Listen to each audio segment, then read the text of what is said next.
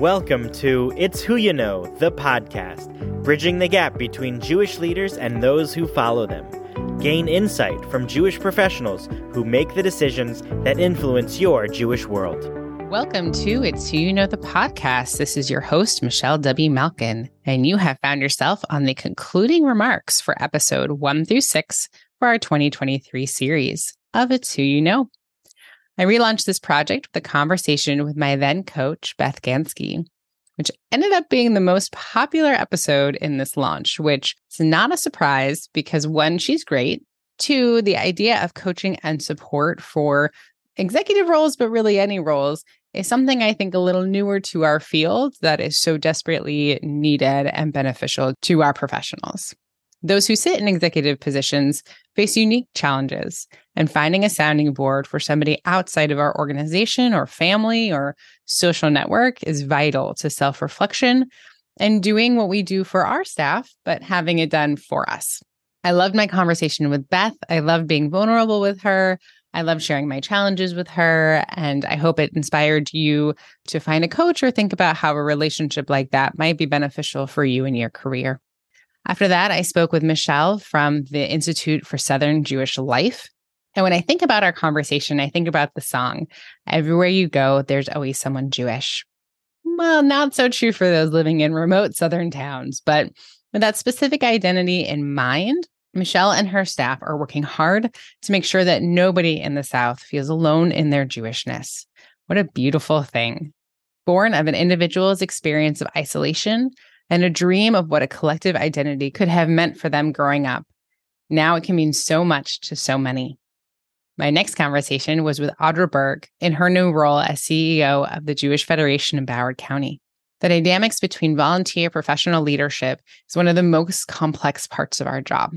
Navigating that with grace is not an easy task. And Audra gave us all some really important tips on how to enter a new role or think about our current role as we work toward building respectful working relationships with our volunteer counterparts. After that, I was so pleased to be connecting with Rabbi Noah Farkas, the CEO of the Jewish Federation in Los Angeles. Not a trend, though, only those two for now, anyway. And it was so wonderful to reconnect with him and hear about his transition into this role. Rabbi Farkas was one of the most prominent rabbis in one of the largest congregations in Los Angeles. And still, it wasn't until he became the CEO did he truly understand what the Los Angeles Jewish Federation did? The way that you tell your story makes a difference in how you're seen and who knows what about your work. Equally, Rabbi Farkas was very intentional to show appreciation and proper kavod to those staff members who stand behind him and actually are the ones making the work happen.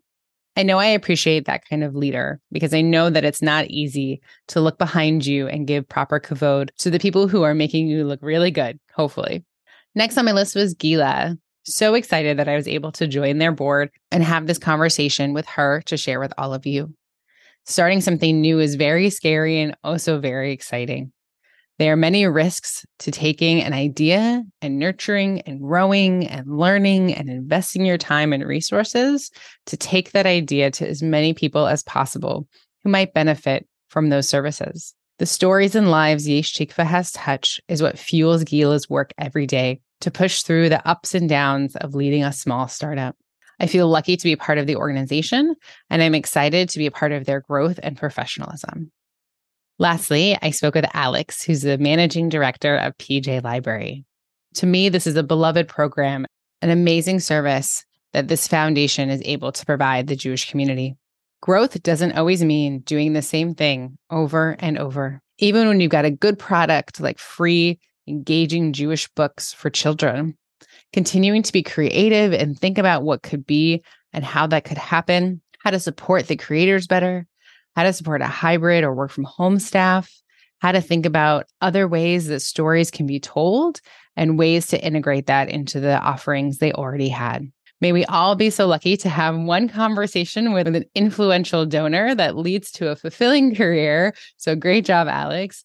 But really, the work of PJ Library is something to be celebrated in our community. And I was so happy to be able to share his journey with you.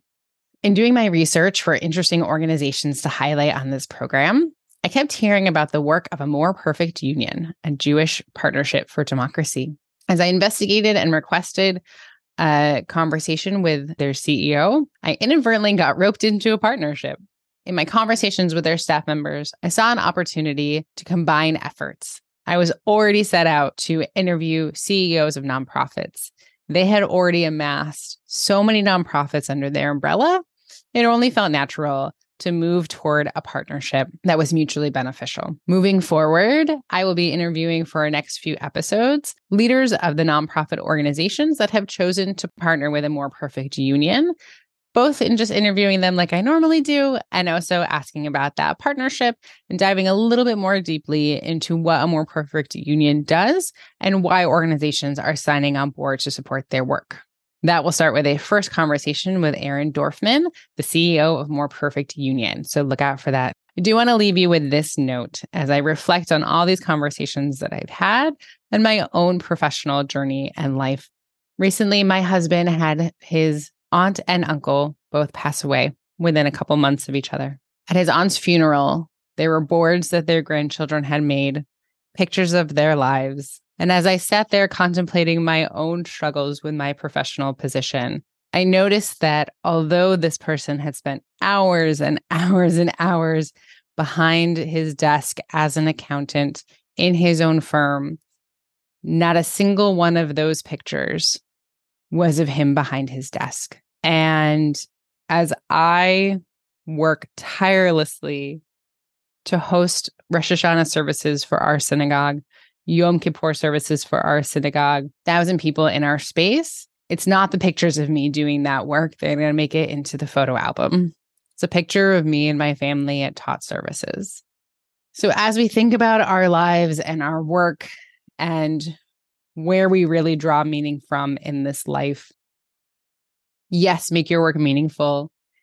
Yes, be really good at it. Yes, continue to learn and grow and get resources, but also know that your daily work life is only a very small part of who you are and only a very small part of how you will be remembered and what should fill your days.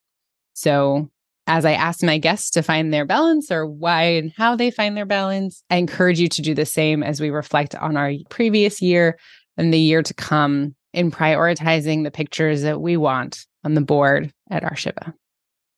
Thank you so much for listening. I'm so excited to be continuing this project. And I'm so excited to be bringing you more awesome conversations with the leaders of the Jewish community that we all love so much. Shana Tova. Like this episode? Have a comment or a great suggestion for our next interview? Contact us through our website at it's who you know the podcast.com or on the It's Who You Know Facebook page. As always, subscribe, rate, and review this podcast so that others can find us. It's Who You Know, the podcast.